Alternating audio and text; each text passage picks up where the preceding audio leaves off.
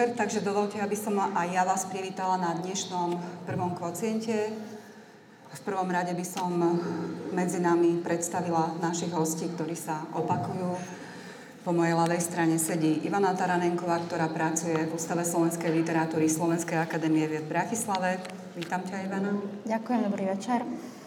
Po pravej strane sedí Peter Darovec, ktorý pracuje na Filozofickej fakulte Univerzity Komenského v Bratislave. Vítaj. Dobrý večer, ahoj. A napokon e, dovolte, aby som uvítala medzi nami aj Vladimíra Barborika, ktorý pracuje v Ústave slovenskej literatúry Slovenskej akadémie vied v Bratislave. Ďakujem, dobrý večer. E, dnes by sme mali hovoriť o dvoch e, iste zaujímavých knihách pre vás, aj autorov, ktorí sú dostatočne známi, aj keď prvý z týchto autorov, Michal Havran, bol doteraz možno známejší ako publicista, alebo určite známejší ako publicista, aj ako autor, spoluautor scenára k filmu Kandidát, ale dnes by sme sa mali rozprávať o jeho románovom debute Analfabet, ktorý priniesol aspoň pre mňa nie jeden problém. Takže ak by som položila prvú otázku a zároveň dala priestor každému z našich hostí, aby sa vyjadrili k tejto knihe, tak by som smerovala k tomu, že či sa Michalovi Havranovi podarilo zosúľadiť alebo dať dokopy tie mnohé semantické roviny, ktoré tu sú. Naražam na to, že ten text možno čítať aj ako text o architektúre alebo o urbánnom priestore, či už v Bratislavy alebo aj iných miest uh, sveta, že ho možno čítať aj ako text o labyrinte kníh a predaji kníh, že ho možno čítať aj ako povedzme román s nejakou detektívnou zápletkou, aj ako román, v ktorom je množstvo erotických motivov, takže do akej miery všetky tieto roviny dal dokopy tak, aby ste boli spokojní, nespokojní, možno Peter? Tak ak som prvý dostal slovo, nie som si úplne istý, musím povedať, že a, tá kniha zo mňa nespravila svojho fanúšika, poviem to rovno, rovno na začiatok. A, a to práve možno práve, práve preto, že je ambicioznejšia ako, ako, ako je výsledok.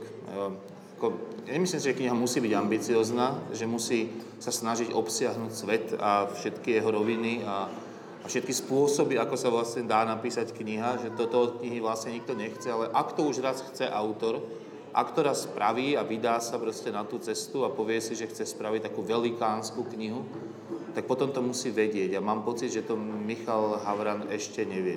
Možno to bude niekedy vedieť, e, netvrdím, že nie, že to nie je také, že by som, že by som mal pocit, že, že to je slabý autor, ale myslím si, že si nevybral dobrý projekt. To je to je, to je všetko. Tomu zatiaľ teda. Aký názor má na to vládo? Budem pokračovať tým, čím Peter začal. Prvú poznámku, ktorú mám k tejto knihe, ambiciozná kniha. To znamená ešte ďalšiu vec, že tú knihu musíme merať tým, tými kritériami, ktoré si sama nastavila. Je možné, sú ambiciozne knihy, to slovo hovorím neutrálne teraz nie, nie, nie nejak hodnotovo, že každá ambiciózna kniha znamená, že tie ambície sa nenaplnili. Ale niečo slúbuje a táto toho slúbuje teda dosť veľa a o tom, ako to splnila, si možno viac povieme v ďalšom kole. Ja asi budem v názorovej opozícii. Mňa tá kniha zaujala. E, zaujala ma z rôznych príčin. Ehm, aj napriek tomu, že vidno tam možno nejaké veci, ktoré sa dali riešiť inak. Trochu, pardon, trochu vlastne je záujem pre mňa ako, neviem, čo je to v tomto prípade ambicioznosť, alebo teda e, padlo to slovo opakovanie. Nevnímala som ju cez ambície autora, cez ambicioznosť. Vnímala som ju ako veľmi naozaj zaujímavý, Eh, hlas alebo pokus, aj s rizikom, že nemusí výjsť, ale tým, že ten pokus bol realizovaný, tak eh, už to teda vo mne ako vyvolalo nejak, alebo teda nespôsobilo to nejaké také odmietnutie, asi ako u mojich kolegov. Mňa to zaujalo predovšetkým ako nejaký e, jednak žánrový mix, alebo nejaký vlastne nejaký pokus realizovať žánrové štruktúry, ktoré nie sú asi celkom alebo až také zavedené v slovenskej literatúre, nehovorím, že vôbec nie sú.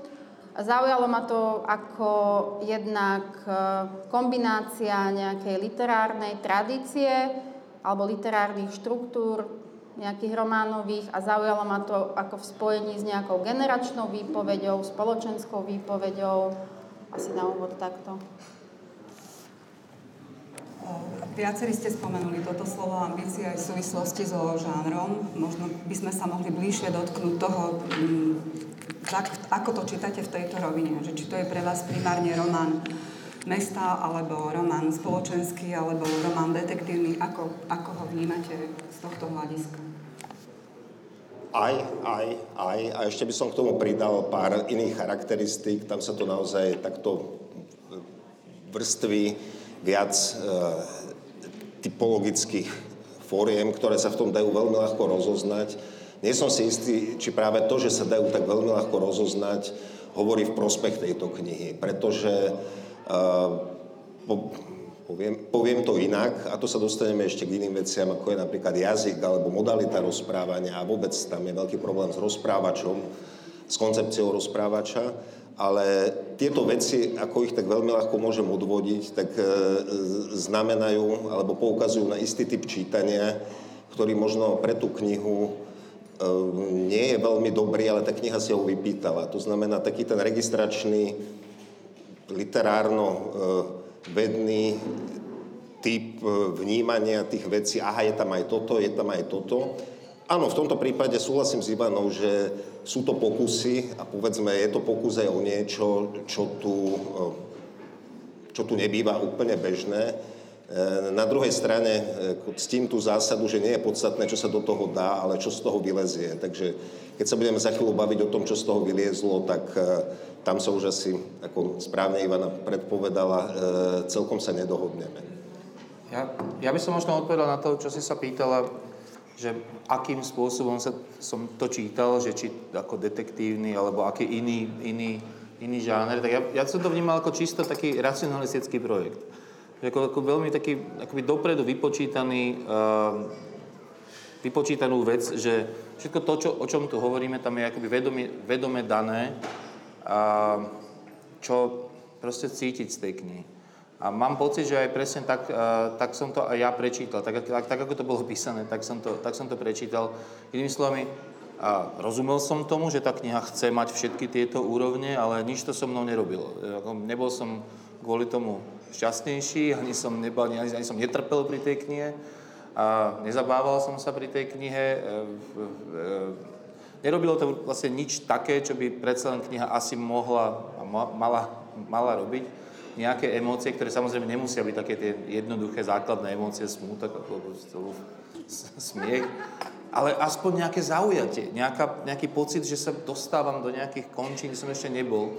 A tu som mal pocit, že som sa vrátil do 90. rokov, kde sa proste zrazu robia veľké pokusy s postmodernou, s postmoderným balansovaním textu niekde medzi proste, eh, neviem, erotickou literatúrou a, a nejakým hororom a sci-fi literatúrou a, a, a zároveň tými intelektuálnymi vrstvami všetkými, že všetko táto melanž sa tam musí dostať, aby to bolo dostatočne zaujímavé.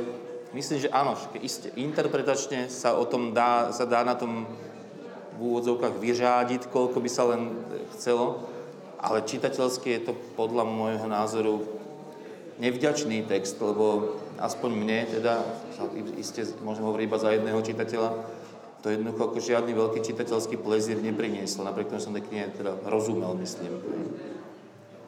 Môžem, ja by som len asi... Mm, ja som to nečítala ako detektívny román, nemyslím si, že to je detektívny román. Ak som hovorila o tých uh, literárnych štruktúrach a literárnych zdrojov, uh, ja, som, um, ja som to chápala ako... Peter hovorí, že to je nejaký racionálny projekt. Uh, ja som to vnímala ako román nejakého excesu na mnohých rovinách Zároveň e, som to vnímala áno, ten román je kombinácia životného pocitu a výraznej literárnosti, ale zároveň tie zdroje literárnosti nie sú ani erotická literatúra, ani detektívna literatúra, ale je to vlastne pre mňa e, román frenetický, alebo a ešte niekde s presahom ku gotickému románu, čo je vlastne naozaj žáner, ktorý je excesívny. E, ak sa tu hovorí o nejakej vykalkulovanosti, ktorá asi zrejme súvisí aj s tou ambicioznosťou. Práve pre mňa uh, bola, uh, bolo zaujímavé to, kde uh, ako keby tá vy, je tam vlastne ten moment, alebo s tým som sa nejaké naliehavosti. Ten som tam veľmi cítila a myslím si, že práve ten exces uh,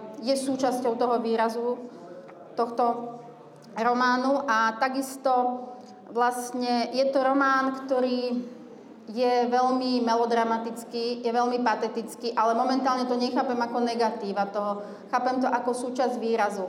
A ten román vlastne ako keby odkazoval na literárne doby, ako, ako som spomínala, frenetický román zo začiatku 19. storočia, ktorý sa vlastne nejakým spôsobom uh, na, našiel svoje realizácie v moderne. Pripomenul mi niektoré texty e, vlastne medzivojnového obdobia slovenskej prózy, e, ale ne, nebolo to tak, že si myslím, že e, Mišo Havran sa rozhodol písať niečo, čo by pripomenulo prózu medzivojnového obdobia. A vlastne, ak tu bola reč o, tej, o tých 90. rokoch, tak e, práve toto všetko e, mi tam sadlo, pretože je to kniha o 90. rokoch. Nemyslím si, že to bolo nejaké až tak vykalkulované alebo vykonštruované gesto, pretože ak by ten román bol taký vykalkulovaný, ako sa o tom hovorí, e, ne, isté veci by tam naozaj a možno až problémy neboli. Um, myslím si, že áno, Vlado. To sú ktoré, len aby som, aby som tušil. Ktoré by tam neboli, keby to, keby to nebolo vykalkulované? Uh, myslím si, že by tam e, nebola vlastne... Vy hovoríte, že to mal byť detektívny román, ktorý vás nejako... Ja som nepovedal, že detektívny, ani Peter to nepovedal. Padlo Na začiat... slovo detektívny. Je tam jedna z tých línií aj nejaká zápletka, je to, ktorá je to má vlastne nejaká záhada, je to ako je nejaký mysteriózny román, ale nie je to detektívny. Román s tajomstvom, to je v poriadku. Áno, a takisto, povedzme, sú tam nejaké prvky e, románu Zasvetenia, ktorý je ale profány. A ja si nemyslím, že je problém, že to viem identifikovať. E, pre mňa ten román má kvalitu v tom, kde sa prepája, ako som už povedala, s nejakým generačným alebo životným pocitom. Takisto vlastne k tomu patrí, k tej literárnej štruktúre, ktorá tam funguje, aj nejaká hybridnosť toho textu. Vlastne to sú tie... E, extampore o jazyku, o spoločnosti a tak ďalej.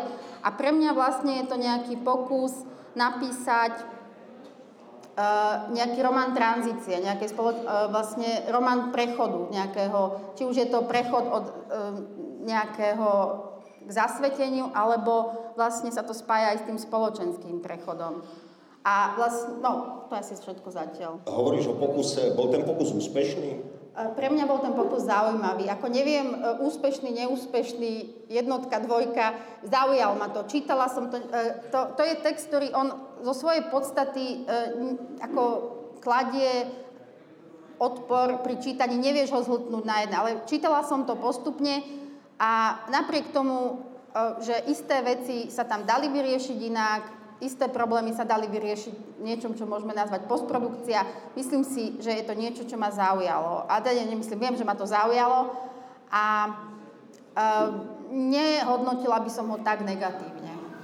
Ja sa vrátim k tomu, čo naznačil Peter v tom zmysle, že e, tento, tento román sa vracia do 90. rokov a nielen, že má mnohé ambície, ale e, a teda to viaceré, povedzme, že semantické vrstvy alebo aj žánrové vrstvy, to je jedno, ako si to pomenujeme, ale e, ako keby, ako keby chcel, chcel priniesť veľa nového. Ale keď si položíme otázku, že čo to je vlastne to nové, čím, čím Michal Havran píše inak o 90. rokoch, ako to, čo sme sa dočítali už v literatúre. Či píše inak o podsvetí, či píše inak o svete kníh. V čom pre teba bol, keď teda ty, ty si názorovo prajnák k tomuto textu, v čom bol pre teba nový? V čom posunul tú tematiku 90. rokov e, podsvetia a tak, tak ďalej. ja si nemyslím, ide. že je to nejaký román o podsvete, je to román o Bratislave 90. rokov. Určite sa včlenuje vlastne k tomu písaniu o 90. rokov, aké tu máme uh, od Rivers of Babylon, alebo aké tu máme o Mariusa Kopčaja. Uh, zaujímavá je pre mňa vlastne tá tematizácia toho spira- pardon, duchovná spirituality, ktorá vlastne ako keby v tých 90. rokoch bola témou práve takéto, a ešte, ešte ma tam taká nejaká metatextová rovina e, zaujala, že vlastne toto bolo čtivo, aké sa naozaj objavilo v tých 90. rokoch. A to sa vlastne aj tak ako nejakým spôsobom, alebo sa znova dostalo e, e, na vlnu záujmu, alebo tak. A vlastne nejakým spôsobom sa mi to prepojilo, že vlastne táto kniha aj tematizuje vlastne to hľadanie spirituality, ktoré vlastne končí vlastne celé to pokus o zasvetenie a tak ďalej končí katastrofou. A zároveň ešte jeden moment, ktorý ma tam zaujal, je prepojenie vlastne s tým, s tým mestom. Vlastne tohto všetkého s tým mestom. A vlastne pokus včleniť tú Bratislavu do toho rozprávania. Bratislava vlastne sa tam stáva ako výrazným priestorom a to, čo sa vlastne s tým priestorom stane, považujem za takisto zaujímavé. Môžeš. Áno, je to román mesta, to je na tom najnápadnejšie. Mimochodom, podobne ambiciózny a myslím, že aj s podobným výsledkom pred pár rokmi skončil iný pokus o Bratislavu a to, bol, to bola kniha e, Daniela Heviera, kniha, ktorá sa stane.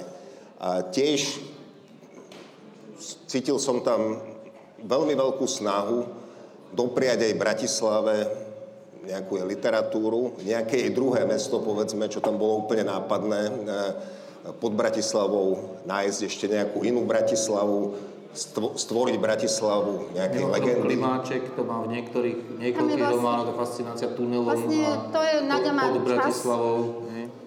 A Áno, že, ale... nakoniec Michal Hvorecký tiež svojím Samozrejme. spôsobom. To sú presne mimochodom, keď hovoríme o všetkých týchto textoch, či už o tom Hevierovom, alebo tom Horeckom, alebo napokon aj tom Klimáčkovi.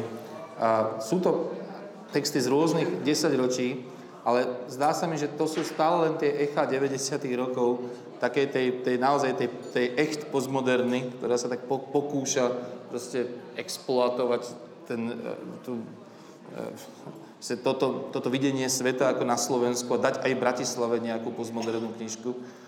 Myslím si, že napokon to vybavil celé Pišťanek rovno v 91 a že tá Bratislava z toho cítiť, to Bratislava z toho cítiť napokon stále, stále najviac. Bez toho, že by tam bola ani raz zmienená. Tam sa nehovorí o Bratislave, ale je, je zrejmá, je stvorená, je sugerovaná. Toto, teraz sa ešte dotknem tej jednej línie, ktorú si spomenula. No, dajme tomu, nazvime to gnostický román, Nie. E, gnozeologický, alebo nejak tak, e, spirituálny román. Pre mňa táto línia je to je, v tejto línii sa tá kniha stáva knihou názorov. A v tom momente s tým mám problém, e, asi takýto. Ja s tými názormi nechcem polemizovať alebo súhlasiť. Nie som odborník v žiadnej z tých oblastí, ktorá tam bola, ktorá tam bola načrtnutá, ale nepresvieča ma to ich podanie, e, to, ako sú, nepresvieča ma to, ako sú podané. Sú podané, úprimne povedané, žurnalisticky. Tam sú celé dlhé, celé dlhé pasáže, ktoré by sa mohli vystrihnúť a to je názorová rubrika, komentár alebo, nie, alebo niečo takéto. Tak tej knihe chýba zjednocujúci prozaický štýl. Poviem to aj takto. A ešte, ešte sa môžeme dostať k jednej veci, ktorú považujem za podstatnú, e, za, za rozprávačskú perspektívu, ktorá je tam úplne neujasnená, ktorá li, lieta medzi nejakými dvomi možnosťami a prispôsobuje sa tým rôznym žánrovým rovinám. No, ja si myslím, že to chce byť práve zase také ako veľmi komplikované a veľmi zvláštne a iné. Nechce. Nechce? No je. Uh, vyskytuje, vyskytuje sa tam na viacerých miestach projekcia Michala. Hej. Hovorí sa o tom, alebo upozorňuje sa na to, že postavy sú len Ano, projekciou ano. Michala, čo si úplne protirečí s tou uh, naráciou, ktorá má byť autentická, ktorá má byť uh, možno emočným prežívaním tých 90 rokov. Hej. Uh, nemyslím si, že toto by bol práve problém. Uh, a ešte by som nejak Nie je to, podľa mňa to nie je postmoderný text. Je to text, ktorý uh, nie je založený na nejakej nezáväznej hre s textami, na nejakej intertextualite. Je to, pre mňa to je text, ktorý má cez tieto všetky štruktúry uh, nejakým spôsobom komunikovať istý generačný a životný pocit. A čo sa týka nejakej hybridnosti žánrovej alebo aj nejakej štilistickej, na ktorú tu narážate, to je proste, to mi patrí k tomu, k tým východiskám, z ktorého ten román vychádza, k tým žánrovým, pretože tam vlastne tá hybridnosť, tá excesívnosť je a zároveň aj tie exkurzy, ktoré sa zdajú publicistické, podľa mňa to nie je publicizmus. Podľa mňa to je proste ako nejak súčasťou toho vyrážania alebo až toho, až, až miestami povedzme excesívneho, hysterického vlastne kom, komunikovania toho pocitu z tej krajiny, z mesta. Ale tak vyzerá súčasná publicistika mimochodom. Hysterická. E, pre mňa je to text, ktorý toto uniesol. Ne, ne, toto mi neprekážalo. Ak to nie je postmoderný text, aký má potom zmysel to, to miešanie, o ktorom tu hovoríme? Na čo? Pozri, je to súčasť istého typu literatúry, táto hybridnosť, táto ako keby tá neučesanosť, tá vlastne aj nejaká neukončenosť. Je, sú texty a vlastne myslím si, že tento text naozaj vychádza, ako som spomenula, z tradície frenetické literatúry, kde toto všetko je normálne ako súčasť tej výpovede. Keď si prečítate nejaké gotické romány alebo frenetické romány, je to všetko tam vlastne, zrazu vám to prechádza do nejakého traktátu, sú tam odkazy na rôzne osobnosti, je tam ten vlastne exkluzívny štýl. A myslím si, že to, čo vlastne mnohé veci, ktoré... A tu nie je exkluzívny štýl. Uh, exkluzivita výrazu. Ako sú tam... Dobre. A pre mňa to bolo vlastne súčasťou tých e, nejakých štruktúr, ktoré, v ktorých je ten text ukotvený. A možno, že tým, že som toto nejako brala takto a zaujalo ma to, uh, isté veci som potom neriešila. No, ja dovolím si povedať, že ten text nie je zakotvený vôbec v ničom a že to, myslím, že mu veľmi pomáhaš tým, že hovoríš, že, že je zakotvený v nejakej tradícii. Mám pocit, že to tak, ale ja dobre. A keď ty hovoríš o frenetickom a, a románe, tak ktorý si žiada istú ako excesívnosť, aby som teda. Ja mám pocit, že som to čítal veľmi podobne, akurát som nevidel tam excesívnosť, ale videl som jednoducho preháňanie. Ten Michal preháňa. Proste, e, to je, na tom je postavený ten štýl aj publicistický, to je to asi, čo minul vládu, proste vyjadro, dať to výrazné, nech je to všetko výrazné, nech to všetko poriadne zažiari. Každá tá veta proste potrebujú prehnať. Hej? Keď hovorí o Dunaji 90. rokov, tak je to stoka. Hej? Nič, nič menšie ako Dunajská stoka.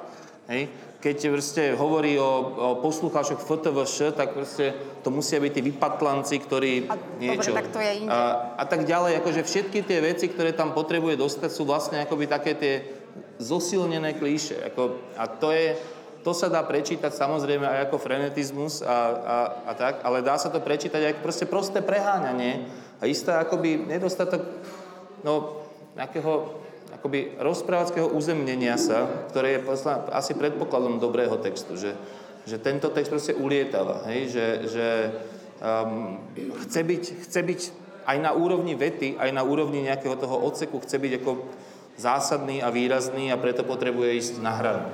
Na, navyše, navyše od 90. rokov už uplynul istý čas a ja by som očakávala v texte, ktorý sa vracia naspäť, aj istú mieru dištancie, ktorú ja tam necítim. A dištanciu teraz myslím v tom, že spomenuli sa tu viaceré mená. Keď Peter Pišťanek písal Rivers of Babylon, tak dokázal o e, podsveti písať jednoducho holovetou. Keď Klimáček písal o labyrintoch podzemných alebo o tuneli, tak e, udržal povedzme nejakú grotesknú rovinu. Tu máme všetko a nič. To je aspoň pre mňa román, môže, ktorom... Môže toto je zaujímavé, len pardon, k tomu preháňaniu, lebo samozrejme mohli by ste im spovedať, že však Pišťanek preháňa tiež ako on má celé svoje písanie postavené na hyperbole. Nie? Akože on proste doháňa tie scény úplne ad absurdum. Ale on sa zároveň na tom smeje. Ako proste cítime tam istý, to, to že tá, tá, a, ten spôsob rozprávania je zvládnutý, že jednoducho vyvoláva to smiech na strane samozrejme čitateľa a zrejme aj autora, ktorý proste vieme ten kód. tu ten kód nevieme. Ten kód je naozaj tu je. taký, že asi si mám fakt myslieť, že proste ten Dunaj je stoka a že... Hej, a, toto, toto, je, toto je to, že tu môže, necíti ten odstup, o ktorom tu, si hovorí. Tuto je vlastne jeden moment, ktorý je v tom texte zrejmy. Vy ste, e, tu sa hovorí o Pišťankovi, tu sa hovorí o Klimačkovi. To sú dvaja autory, alebo teda to sú autory píšuci v ironickom móde. A áno, tento typ písania zvykne alebo je lepšie stráviteľný, keď je v ironickom mode. Túto je mod nejaký melodramatický, tu sú sily dobra a zla. Je to patetický nejaký spôsob rozprávania, ale ja si myslím, že to, že či je niečo urobené v inom ako ironickom móde, by nemalo tú vec diskvalifikovať, pretože áno, my sme... Prepač, ale to si povedala ty len, že nie, my sme nepovedali, že musí byť niečo ironické. Ja nehovorím, nie, nie, nie. Ale fakt je ten, že uh, Pišťanek tu je spomenutý Prečo? Pretože to tematické ukotvenie je rovnaké, lenže existuje niečo ako aktuálna realita a aktuálna realita Bratislavy 90. rokov, nejaký životný svet. To nie je aktuálna. Uh, aktuálna realita v opozícii k fikčným, fikčným svetom. Ako... Ja som, myslel, že, ja som myslel, že aktuálna je teraz to aj teraz. Ale ide o to, že vlastne tá realita 90. rokov bola nastavená takto. E, je to nejaký spoločný zážitkový svet, ako hovorím o tom, že to je spoločný, Vlado, nekúkaj, je to spoločný zážitkový svet. Tvoja myšov? Nie, ale proste nejakej Bratislavy e, tých rokov.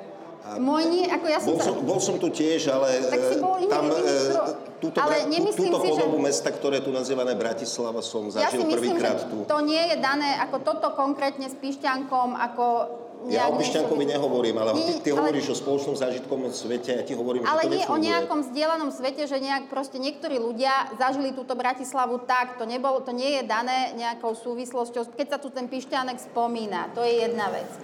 A, Počkej, niektorí ľudia sa... zažili Bratislavu 90 rokov v podobe nejakého balkánskeho uh, zberateľa ano, zácných kníh, ano. ktorý tu nás štvrtil Nie, nie takto, ale práve ľudí, v tohto... Uh, a nie, nie, nie, nie, ja nehovorím, ja hovorím o nejaké... Nie, no, tak. Dobre, Ešte raz. neodbiehajte Neodbieham balkánskej realite, ako, alebo uh, nie, nie, nie, ja hovorím ale... o tej realite, o ktorej, na základe ktorej vy po, nejak sa hovorí v súvislosti s týmto románom o Rivers of Babylon.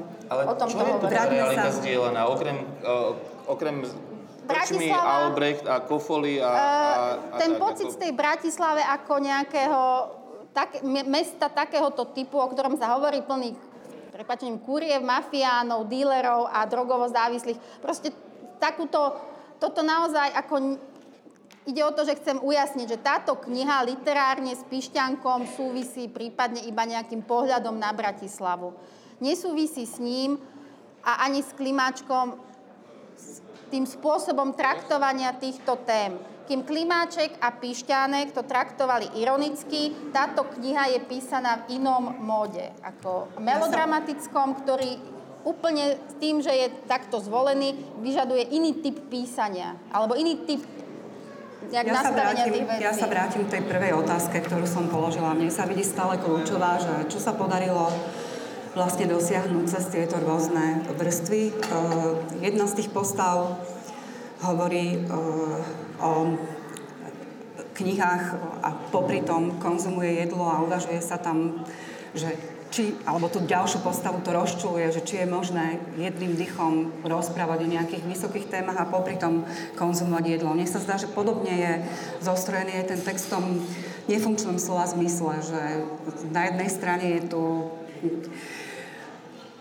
veľmi vysoká realita kníh a eh, aj konkrétnych osobností hudby, umenia. Rozpráva sa tu o tom, ako vníma literárna kritika umenie, ako eh, sa môže interpretovať jazyk, ako súvisí šialenstvo a umenie.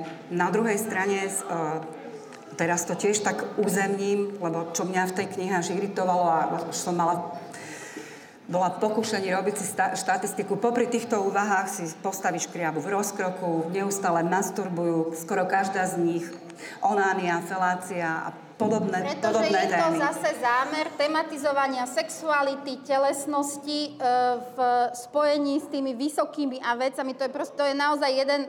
Funguje?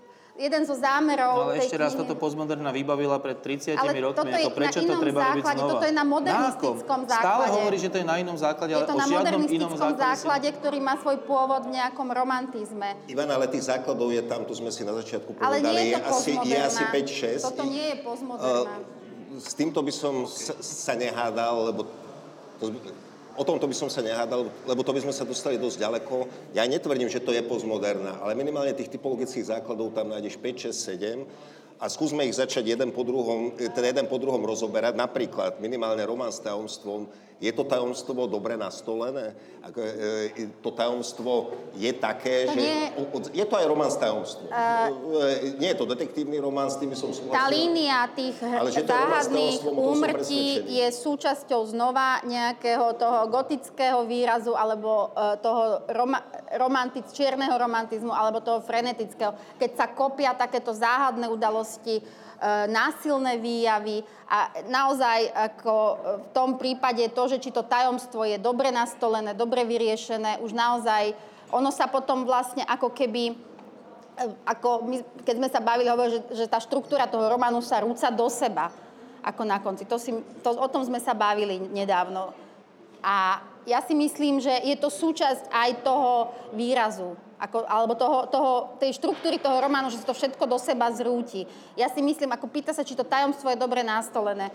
To je jedna z možných otázok, ktoré by sa dali, dali klásť v rámci Ja sa vrátim línií. ešte k tej telesnosti. Myslím si, že ak je tu niečo, e, čo naozaj je ako jedna z tých línií toho textu, je to tá telesnosť, ktorá je zámerne, ako, to, ako je zámerne používaná ako, ako túžba preniknúť nejakým vyšším sféram a zároveň vlastne ten, e, ako tá telesnosť, ktorá ťa do, alebo telesnosť, ktorá sa stáva prostriedkom preniknutia k tým vyšších sfér. Takže ak, ak sú tam nejaké tie erotické nejaké výjavy, tak e, naozaj si myslím, že je to súčasť vlastne poukázania aj na, aj na vlastne falošnosti toho celého duchovna alebo tej spirituality, o ktorú sa tu hrá, pretože tá spiritualita a snahy vlastne o to zasvetenie nie sú úspešné a myslím si, že to nie je preto, že sú ta, sa tu niečo nedoriešilo, ale je to vlastne zámer ukázať, že vlastne aj tie 90. roky boli také, že sa tu vlastne ako keby snažilo uh, hrať o duchovné hodnoty a vyššie hodnoty a nakoniec to skončilo, ako to skončilo. Ja tie rozpory vidím aj v samotnom jazyku, kde na jednej strane sa hovorí o tom, že je rozkošný ako nosoroštek, teda je tam opäť nejaké veľmi emočné vyjadrenie prirovnania a na druhej strane sú tam ako, akože intelektuálne veľmi dlhé uh, súvetia, ktoré kým dočítate do konca, tak uh, sa strátite úplne v tej vete. Pre mňa je to veľmi problematický román, v ktorom jednoducho nezvládol uh, Michal Havran ani modalitu rozprávania, ani ten pohyb uh, medzi jednotlivými žánrami, lebo ani hybridizácia vlastne nie je nič nové, ani pre mňa. Ale ja neviem, či on prišiel s tým, že teraz vám tu dám hybridizáciu a tá hybridizácia bude úplne nová. Uh, vlastne to, čo ty hovoríš, naozaj chápem, ako že sa tam striedajú nejaké rôzne e, štilistické roviny, že od zdrobnení sa prejde k intelektualizmom a od k vulgarizmom a potom k erotizmom, tak to mi vôbec neprekáža, pretože si myslím, že to je legitímna súčasť nejakého literárneho výrazu a rôznej podoby. Ak by som mala nejako, ja si myslím, že toto je typ knihy, ktorý buď vás dostane, alebo nie. A No a to sa dá povedať o každej knihe. Uh, nemyslím si, že... Ale toto je kniha, ktorá podľa mňa bude polarizovať a polarizuje. A um, ak hovoríte, že, alebo teda ak Marta hovorí, že či to bolo úspešné, neúspešné, tú knihu som prečítala, prečítala som ju so záujmom uh, a nemyslím si, že by to bol nejaký veľký neúspech, aj napriek tomu, že áno, isté veci sa tam povedzme s tou rozprávackou modalitou mohli riešiť inak, ale Mohol by som k tomu rozprávať, čo je poslednú vec, lebo zrejme budeme musieť prejsť na ďalšiu knihu, ale to, čo, Mar- e, to, čo Marta spomenula, v prípade, v prípade toho, uh, teda otázka je vlastne veľmi jednoduchá. Kto rozpráva, ako, vy, ako vyriešiť ten problém, keď, keď pôvodne asi personálny rozprávač nie je na mieste, tak to rieši pro, e, tým, tým postupom projekcií. Naraz je niečo projekciou, e, naraz si niečo predstaví. Lenže v tom, v tom prípade to funguje úplne inak z hľadiska, z hľadiska by som povedal, nastolovania ilúzie reality. Naraz, dobre, je to jeho projekcia a čo ja ďalej s tým? Je, to sú projekcie, ktoré mimochodom hýbu dejom dosť často. Ako, on, tam síce, on tam síce nie je, ale je to jeho projekcia. Mám to brať vážne, nemám to brať vážne. E, mimochodom je to napätie, poviem to, poviem to veľmi jednoducho a krátko, to napätie je medzi neujasnenou e, formou rozprávania. Na jednej strane tam má byť, mal by tam, patril by tomu e, objektívny, povedzme, autorský rozprávač, takémuto typu knihy, ktorá má sceliť čosi ale na druhej strane sa tam v jednom kuse prechádza k personálnemu rozprávaniu, k personálnej perspektíve a to tú knihu od začiatku až po koniec nejakým spôsobom ovplyvňuje, e, tá kniha sa rozpadá. Ne, nehovoriac aj o vlastne posledná poznámka tejto knihy a naozaj prejdeme k Ondrejovi Štefanikovi, nehovoriac o mnohých, aspoň pre mňa, takých logických nezrovnalostiach, ktoré tam sú, že na jednej strane sú to postavy, ktoré sú schopné rozporcovať e, na kúsočky do e, sáčkov a potom zrazu unikne postava z lietadla, nevedno prečo prepustí tento, alebo keď vyšetrovateľ vypočúva, tak sám si uvedomuje, že počúva spovede namiesto nejakej v úvodzovkách reálnej e, otázka, odpoveď a podobné veci. Pre mňa, pre mňa aj logických nezrovnalostí, nielen e, kompozično-semantických, teda to, to, čo sa tu už spomínalo.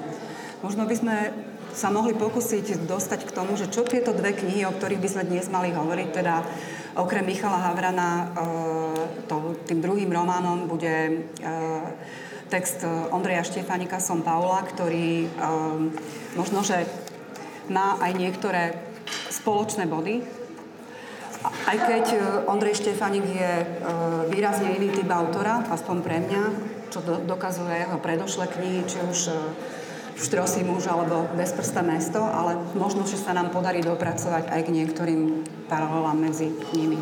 Peter, ty si už kýval, tak asi...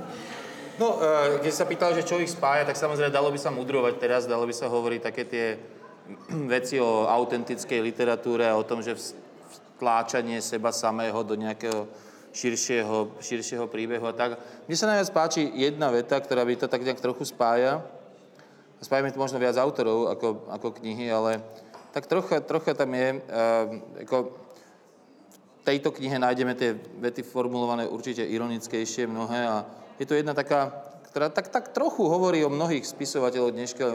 Ty tlčhúba, si prote, protekčné detsko snobskej kultúry, ktoré sa rozhodlo vykriknúť knihou.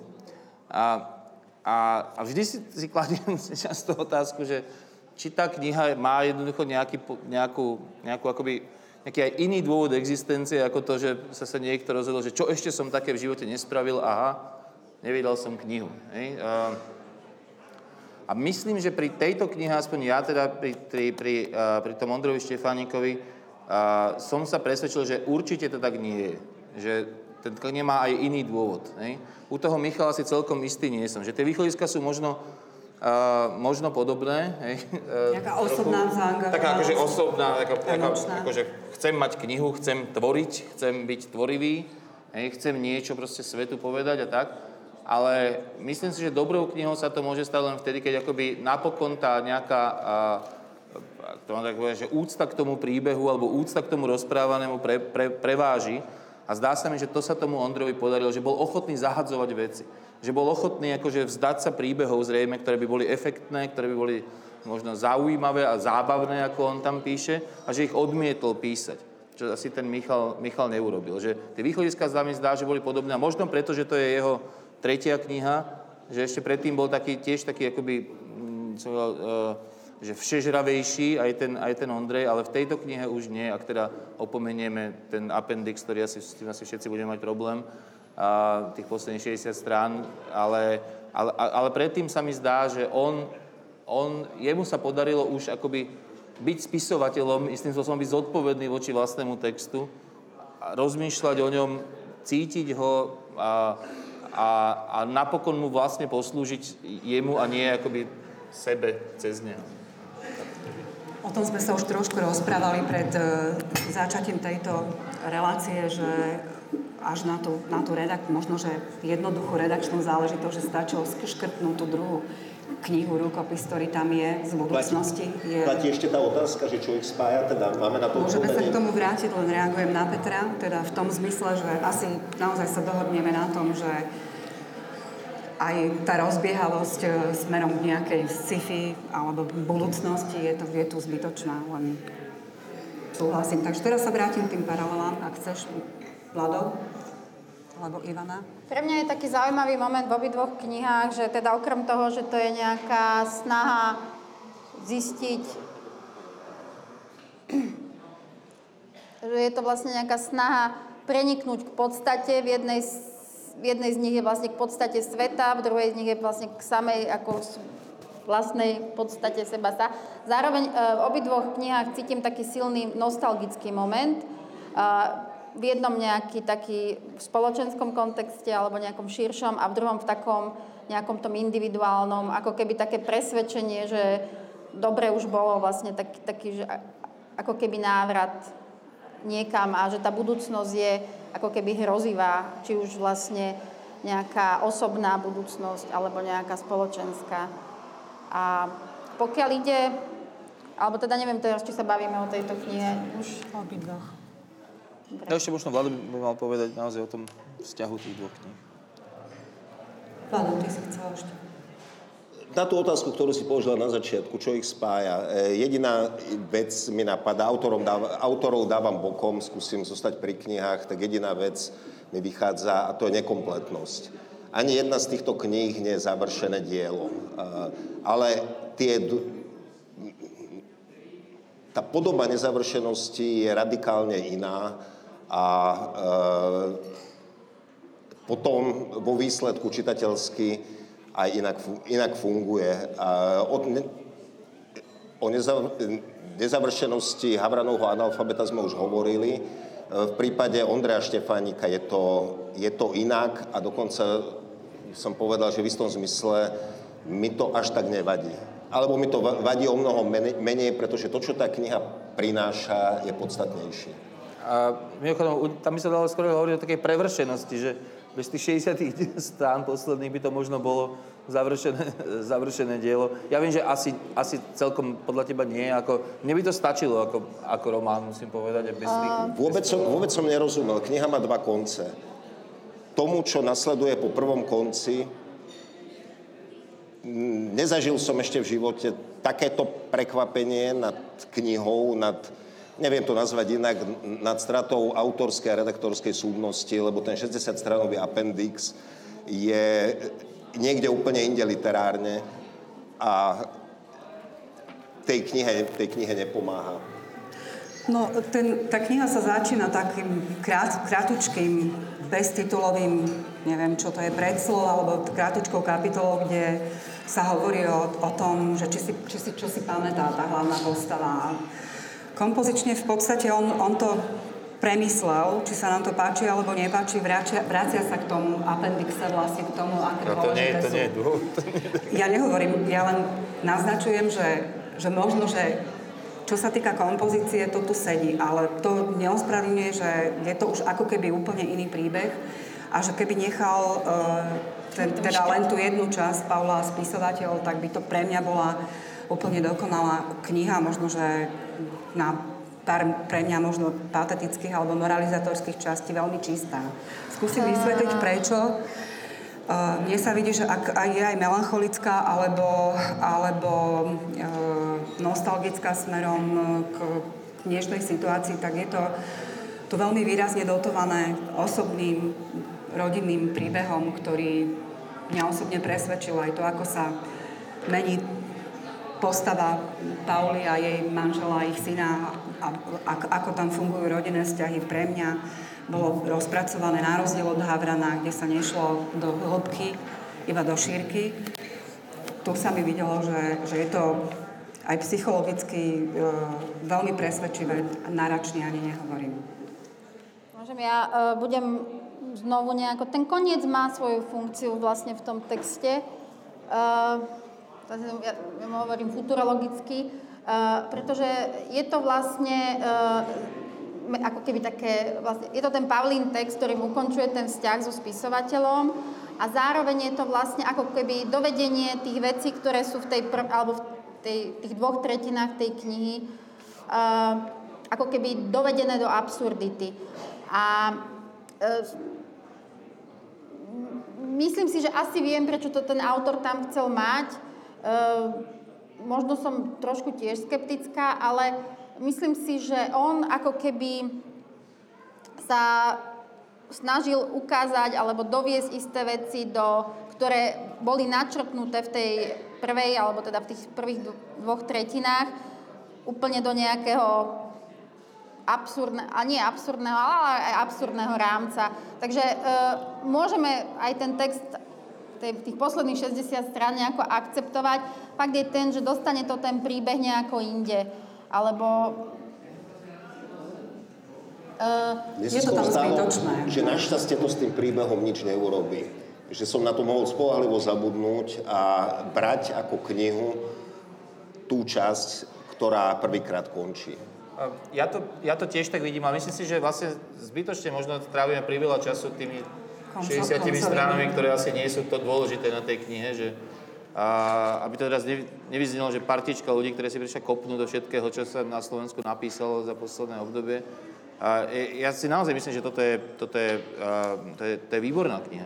To je na slovenské, ako som povedal, že na to, s čím sa porovnáva na Slovensku, či sa môže, môže porovnať z hľadiska tej produkcie, ktorá vychádza okolo, je to, je to uh, veľmi zaujímavý text, uh, aspoň pre mňa, uh, naozaj tým, že, že a pri všetkom tom, ako to tomu človeku píše, ako sú tam pasáže, ktoré sú ste, naozaj, krásne, jemnúčko, ironické a zároveň prenikavé, a, a ktoré, ktoré, sú, ktoré sú vtipné a tak, tak pri všetkom tomto má ten, ten text si drží, má, má jednoducho až prekvapujúcu hĺbku. Hej, že je to niečo, čo nepotreboval veľa, že stačil mu bežný kontext nejakých nejakého jedného, dvoch ľudí a ich takej úplne bežných rodinných situácií, na Slovensku dnes, dnes úplne bežných, nie? Nejaké, nejaké nevery a nejaké rozchody a, a tak, na to, aby si postavil drámu, ktorá vôbec nie je melodramatická, je, je, je ironická a, a pri tej irónii nestráca tú, tú, tú hĺbku. To mi prípada, že nie, nie je vôbec jednoduché, že vyzerá to ako ľahká kniha na, pri, pri čítaní, ale toto vôbec nie je jednoduché. Ako udržať tú ľahkosť a ten nadhľad pri písaní o zásadných, vážnych veciach. Mne sa práve, že vidí táto kniha veľmi ťažká, veľmi, veľmi ťažká vo svojej, vo svojej podstate.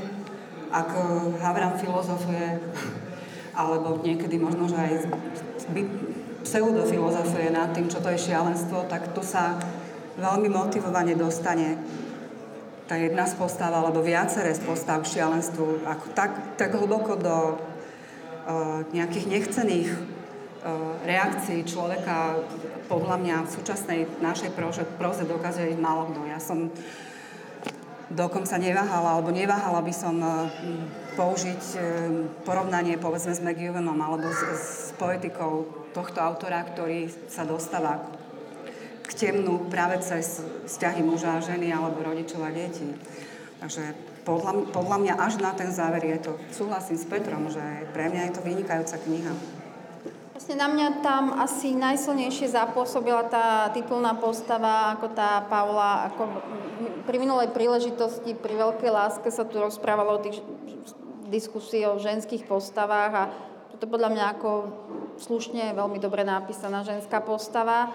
A takisto asi najviac e, sa mi tam páčili tie momenty, kedy vlastne rieši tú svoju životnú krízu nejakým znova excesom, vlastne tie nočné fotky. A zároveň, ako je to kniha aj o dnešnej dobe, o možnostiach tých medziludských vzťahov, je tam vlastne veľmi, e, sa mi páči, ako tam zakomponováva tie veci, alebo také tie automatiz, a, a vlastne automatizmy tých sociálnych sietí, kedy vlastne sa tam zrazu začne generovať nejaký text, alebo vlastne ako keby už sa snaží postihnúť aj to, čo robia tie sociálne siete s mentalitou ľudí, s myslením ľudí.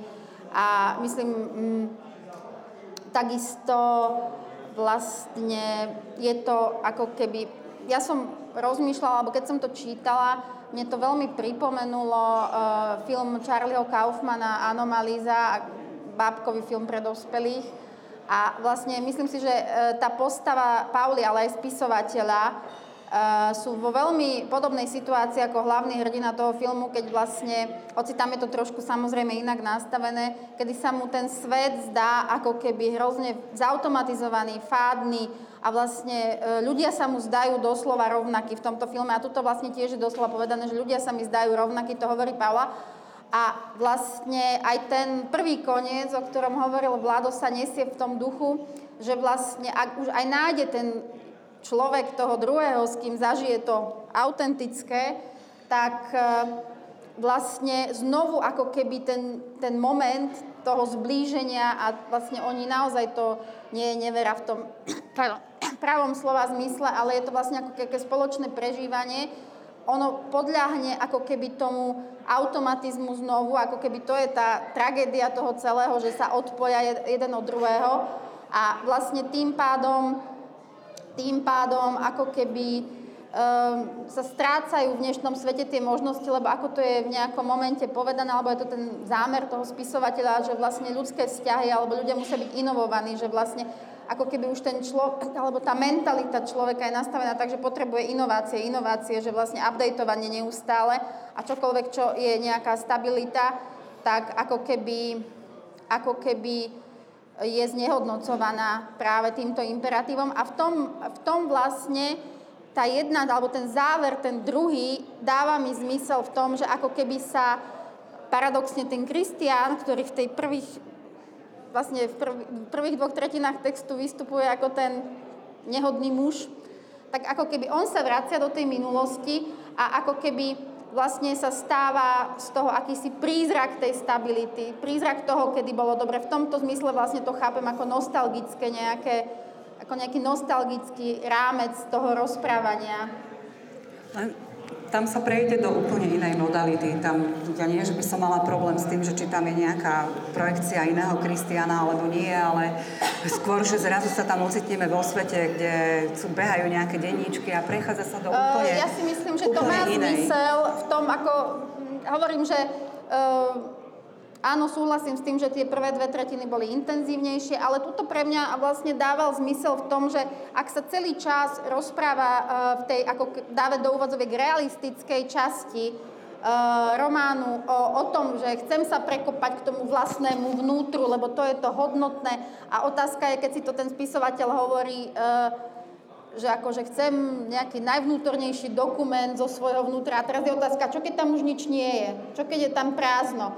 A potom vlastne, že táto nejaká túžba, tento prízrak autenticity je zrazu v tom nejakom futurologickom rozprávaní ako zhmotnený do tých denníčkov, čo je vlastne len dovedenie do dôsledkov tých Facebookov a sociálnych sietí a vlastne toho napojenia, že vlastne to, čo je najintimnejšie v človeku... Ale toto sa všetko bolo v tej knihe Áno, bolo, len hovorím, že to je... A úplne to stačilo. Ako tam nie je nič iné, len 60 strán toho, čo je tam vo forme dvoch vied, spravené v tej samotnej ja, knihe. Ja s tým súhlasím, hovorím, že, že je to vlastne ako keby dovedenie do dôsledkov. No. Ale naozaj, myslím si, že tých 60 strán nie, by nemalo byť a nie je navyše, základnou témou, no. Navyše, keby sme si pomohli textom, tak tej druhej časti sa žiaľ nevyhne aj nie, pátosu alebo istým kliše, keď hovorí napríklad o tom, že aj vtedy, keď sa narodil David, nemocnica poprvý raz rozvoniavala ako bábovka a nie ako chorobá smrť. Voňala odrazu životom. Lenže človek sa vôľou zabiť nedokáže, nedokáže ňou ani žiť a podobné uh, Ja by som veci. položila jednu otázku. Ak sa, ak sa v texte objaví nie nejaký pátos alebo melodramatickosť, je to vždy hodnotené negatívne? Je to vždy vlastne ako negatívne, ako negatívna kvalita textu? Ja si myslím, že je to v istých momentoch regulérna, uh, regulérna nejaká časť výpovede, nejaký pátos alebo melodramatickosť. Uh, tuto napríklad mi to ako nejak neprekážalo. Ako, uh, mám pocit, že vlastne aj v tomto texte sú nejaké veci, ktoré ako keby sa vypnú z toho ironického módu a neprekáža to, aj keď je to pátos. Pre mňa je to otázka, akú si zvolíme modalitu. Ako, ak, si, ak si zvolí Shakespeare je patetický, nevadí nám to. Shakespeare ale, je veľmi ironický. Ale aj patetický. Ale to, tu, tu zrazu nastúpi patos po predchádzajúcej dištancii veľmi jemne ironickej. Takže mne to tu osobne prekážalo, sa mi zdala tá druhá rovina. Nie, no, myslím si, že to je tak trošku vyťahovanie takých akože drobností, ktoré, ktoré nezdajú sa mi podstatné. Keby to bolo niečo, čo je tam akoby opakovanie a dá sa to hodnotiť uh, ako, ako nejaké ako negatívum toho textu. Ja si myslím, že, že súhlasím s Ivanom v tom, že toho pátosu sa práve ten, ten, ten, uh, ten Ondrej Štefani v tejto knihe ako prvýkrát prestal báť. Ako možno to ani nie je pátos, možno je to len taký nejaký, uh, že uh, že strátil potrebu byť stále a stále vtipný a stále a stále ironický a stále mať ten odstup. A, a to je podľa mňa veľmi užitočné. Hej? Že možno, že na niektorých miestach to nie je celkom zvládnuté, to neviem, ale samotnej, samotnej hĺbke tej knihy to veľmi pomáha. Lebo to v tej chvíli, v tej, v tej chvíli to napríklad umožnilo naozaj, že napísať ženskú postavu, čo mu teda závidím. Musím povedať, že ako chlap by, jednoducho by som nedokázal tak natoľko ženou, ako dokázal byť on, ako uh, keď tu Pavlu písal, hej, a to, to sa jednoducho len v ironickom mode proste nedá, hej, že ja, ja... tam tá empatia minimálne, keď už nehovoríme o pátose, proste, proste byť musí, hej, a, a je to je to podľa mňa dobre, že sa prepracoval do toho štádia písania, že už nemusí byť len dobrým ironikom, ale že, že dokáže byť aj, aj navyše čím si my sa zase netvárme, že ten appendix je úplne zanedbateľná vec, pretože je to jedna petina toho textu. To je celkom uh, dosť strán. Ja si myslím, že ten záver ten knihu nepoškodzuje tak, aby sme nemohli povedať, že tá kniha je kvôli tomu zlá. Ako...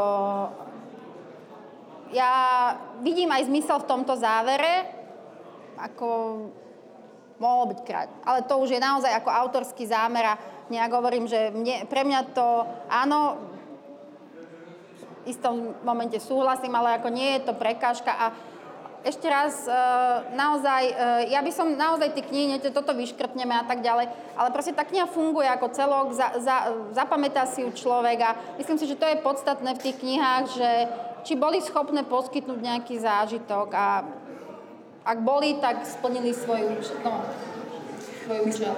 My sme sa, my sme sa bavili pri uh, románe Mariusa Kopčaja o facebookovej komunikácii. Vy ste vtedy boli v opozícii oproti mne v tom zmysle, že sa vám zdala funkčná, že je to téma. A tu sa mi zdá, že to je práve ten rozdiel medzi Kopčajovým stvárnením Facebooku a Štefanikovým, že tam to bola téma, tam to bol publicizmus, tu toto je problém. Tu sa to dostane kde si, kde si oveľa ďalej ako potenciál, virtuálna realita ako obrovský, obrovský problém? Ktorý... Uh, ja si myslím, že Marius Kopčaj vzal ten, uh, tie sociálne siete z iného konca, za iným účelom a um, myslím si, že obidva spôsoby sú legitímne ako tej tematizácie tých sociálnych sietí a naozaj uh, myslím si, že spätne sa mi tá Kopčajová kniha tak paradoxne nejak zhodnocuje, aj keď samozrejme e, v kontexte jeho tvorby človek môže mať, ale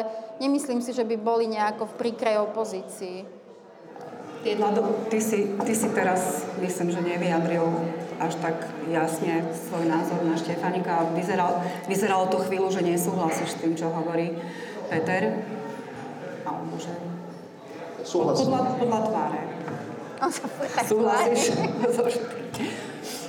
Takže pomaly by sme mohli asi ukončovať e, debatu, ak teda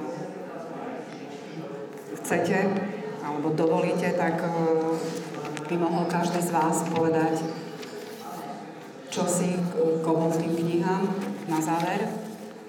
Teda chcete využiť tento priestor vládou? Sumarizujeme čo? A čo mám povedať? Alebo to, na akú otázku mám odpovedať? Uh, ak chceš teda dopovedať, čo si nepovedal, ne, nekladiem konkrétnu otázku teraz, lebo na ne už nie, nie je čas.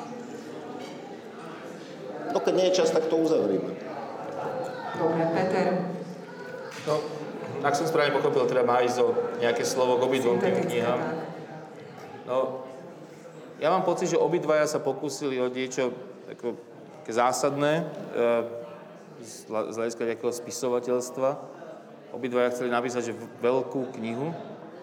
A mám pocit, že Ondrejovi Štefánikovi sa to možno aj preto, že je jednoducho vyzretejším spisovateľom a vyzretejším prozaikom, ktorý si preskákal už nejaké a také tie čiastkové projekty, aj keď boli možno hrubé, o to nejde, ale čiastkové z hľadiska nejakého, že jemu sa, jemu sa, to, jemu sa to už podarilo. Tak môžem len prijať Michalovi Havranovi, aby sa mu to niekedy v budúcnosti podarilo tiež. Myslím si, že jemu sa to zatiaľ teda podľa môjho názoru nepodarí.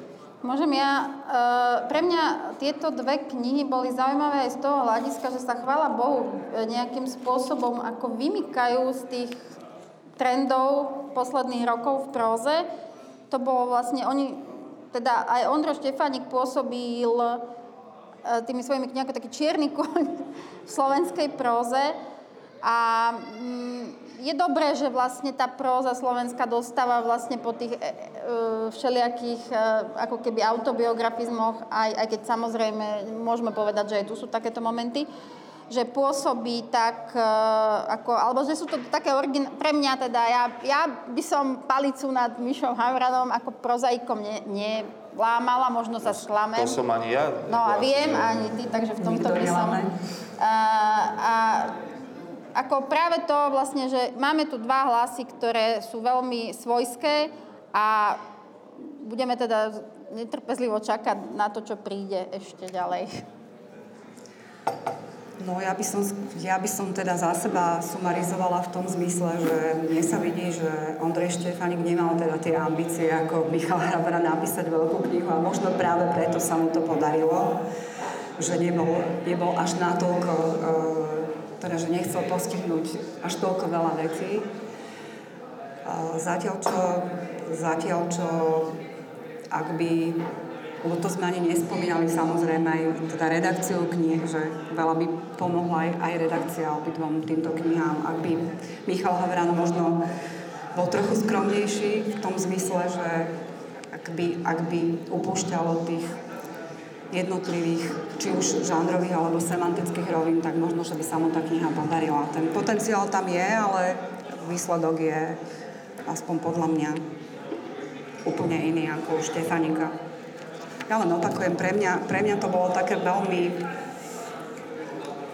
príjemné prekvapenie, táto, táto kniha po tých dvoch predošlých Štefanikových, eh, aj keď nehovorím, že tie boli nejaké, neporovnávam ich kvalitatívne, ale táto kniha ma presvedčila. Takže dovolte mi, aby som poďakovala dnešným našim hostom, najskôr teda Ivane Taranenkovej, Ďakujeme za pozornosť.